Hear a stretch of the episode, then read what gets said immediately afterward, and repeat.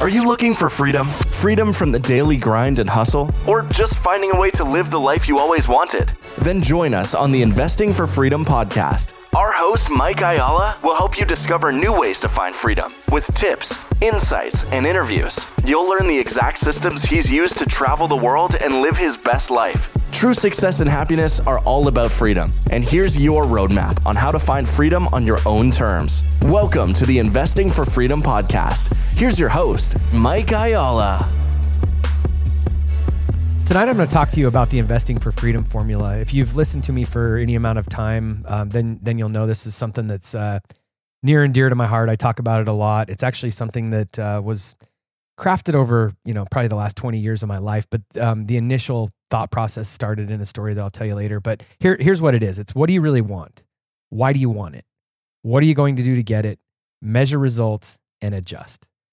Well, it might seem simple, but the reality is, if you just apply this process and and you really start applying it through your life, you're going to really start seeing how powerful this is. There's the uh, Lewis Carroll quote: "If you don't know where you want to go, then it doesn't matter which path you take." That's why it's so important to determine what you really want.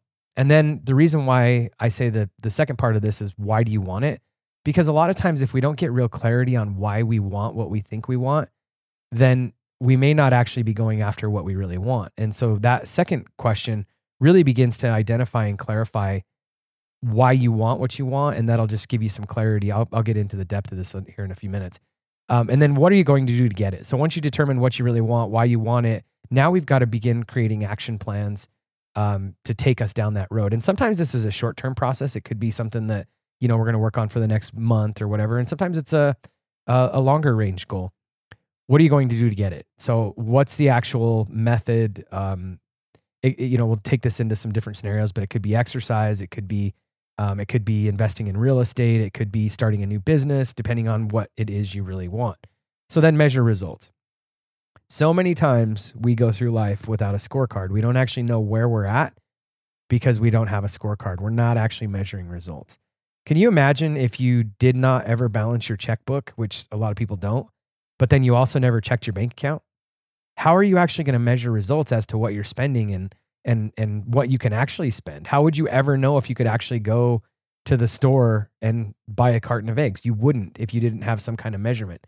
Same thing with uh, sales. I mean, any any any salesperson will tell. I mean, if there's not if we're not measuring the close ratio, the amount of leads coming in, the time to close, all of that, we don't know where we're really at. And then here's the important part: adjust. So many times we get so focused on our goals and the outcomes that we we look at adjusting as failure so many times. And I'm not giving you an excuse to change your goals or to detour from them or not to stick through with your goals. But sometimes outside forces cause you to change and you need to adjust. Here's we're in a good example right now. It's um, April, I don't know, I think it's April 7th. COVID 19 has just like wrecked our entire financial system. It came out of nowhere. So a lot of us knew that some kind of financial correction was coming. The writing's on the wall. It has been for many years. Uh, real estate prices are at the very top. The stock market's at like just crazy high. We've been printing money since 08. This couldn't have gone on forever. But the way that it came about and just shut the economy down overnight, um, we all set goals at the beginning of 2020 that we're going to have to adjust. And sometimes outside forces cause you to have to adjust, and you have to be okay with that. But then sometimes your desires change too. So this is literally a circle by the way, I have this mapped out in a. I'll I'll share some tools with you throughout the podcast and then tell you where you can get them. But I have this built in a in a circle that really makes a lot of sense. And honestly, like if you're not constantly adjusting and then coming back to why why you want what you want, um, you're it's just a linear conversation. But it's got to be circular because sometimes what you really want changes.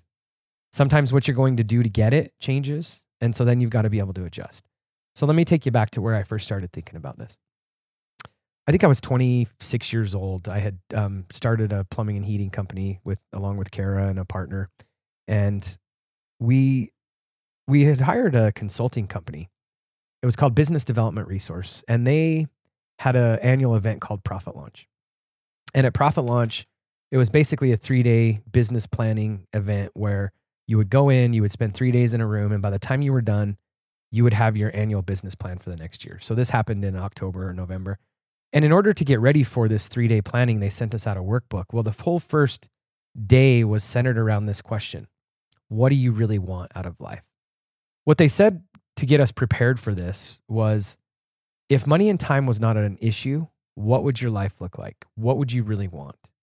And they also made the comment that has stuck with me since then. If you have a business or a job that isn't helping you achieve your personal goals, then you really just own a job. Even if you had a business, you really just own a job. And that job's not going to get you to where you really want to go.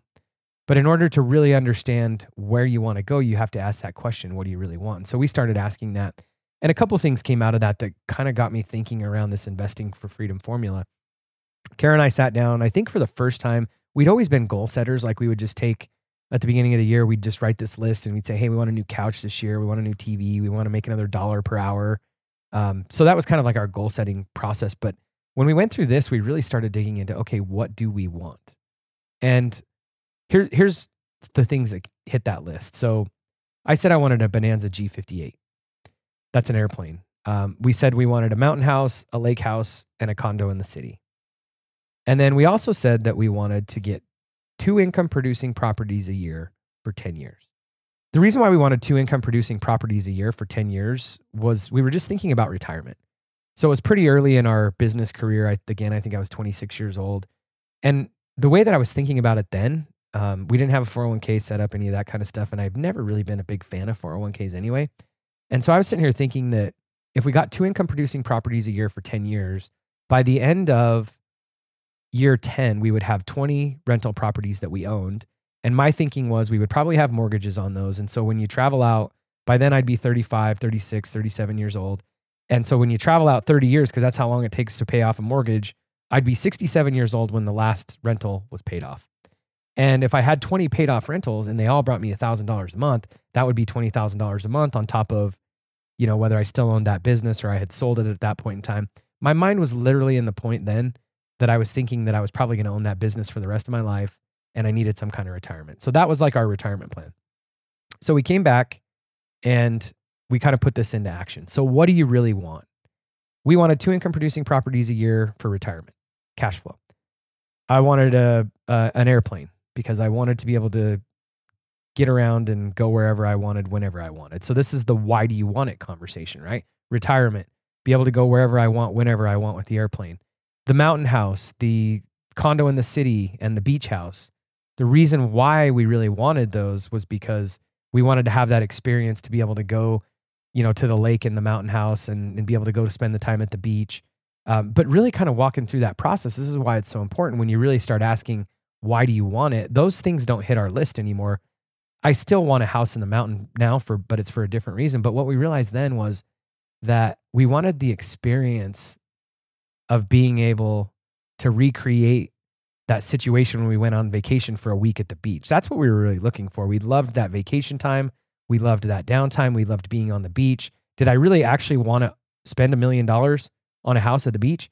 No, I just wanted that experience. Well, you have to, that's why you have to really begin to ask the question why do you want it? Did I really want to say that I had a house at a beach or did I really just want that time in a vacation home? So those things ended up for the most part coming off of our list. Um, but then now let's talk about the rentals. That never fell off of our list. Why do we really want, or edit that? What do we really want? I wanted 20 income producing properties a year for 10 years. Why did I want it? Because I wanted cash flow. I wanted to be able to retire.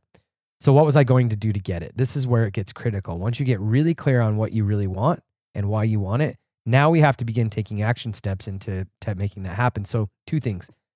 Number one, um, I didn't know this then, but there's a thing in our brain called the reticular activator. And one of my mentors says the eyes only see and the ears only hear what the brain is looking for. Once I decided what I really wanted, two income producing properties a year for 10 years, and why I wanted it, now I, I have to decide how I'm going to get it. And so I started changing my mindset.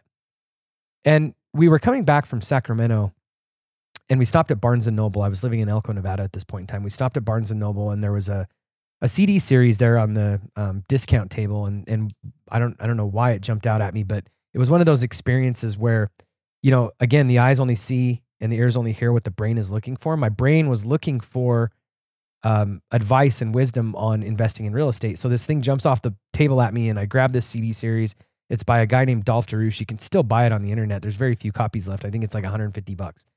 And so it was like 13 hours of teaching. And so we jump in the car from Reno to Nevada to Elko. It's five hours. I literally got to Elko and I wanted to just keep going. I wanted to drop my family off and just keep going because this was kind of like the how to manual of what I was going to do to get it. I won't go into the details on that CD series. Um, if you want that CD series, send me an email at team at investingforfreedom.co and, and I'll get you a link to that CD series. But this kind of opened my eyes to what I was going to do to get it. And then within the first year, I had two rental properties that literally fell into my lap. I won't go into the details on how we structured that and everything else. But if it hadn't been for me setting what I was going to do to get it and listening to those CD series, I would have never been able to figure out how to creatively structure deals that got me those two first rental properties. Well, then fast forward, the next year, a 72 space mobile home park fell in my lap. Um, and again, I'll go into the details on that in a different point in time. Really interesting story. Um, we ended up buying this mobile home park through a series of events, like almost a deal I couldn't pass up. I literally couldn't pass it up. Um, so by the end of the second year, we literally have 72 spaces in a mobile home park plus two income producing properties a year. So if you count spaces, if you count actual residents and tenants, by the end of the second year, I had 74 rental properties.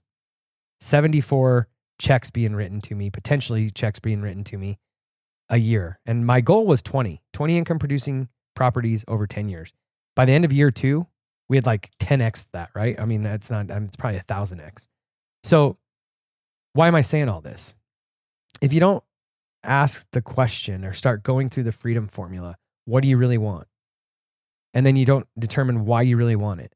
And then you don't start working through the process of what you're going to do to get it, you'll never move toward that. And the important part of the measuring results, if I hadn't measured the results along the way, if we didn't create ourselves some kind of scorecard, um, I wouldn't even be thinking about this at this point in time because so many times we have wins and victories as well as losses, but we have wins and victories that we don't even stop and celebrate. We don't even know that we're winning. And so it's very, very important to measure the results because how do you know where you're actually at and whether you're winning and whether you're getting closer to your goal if you're not measuring it?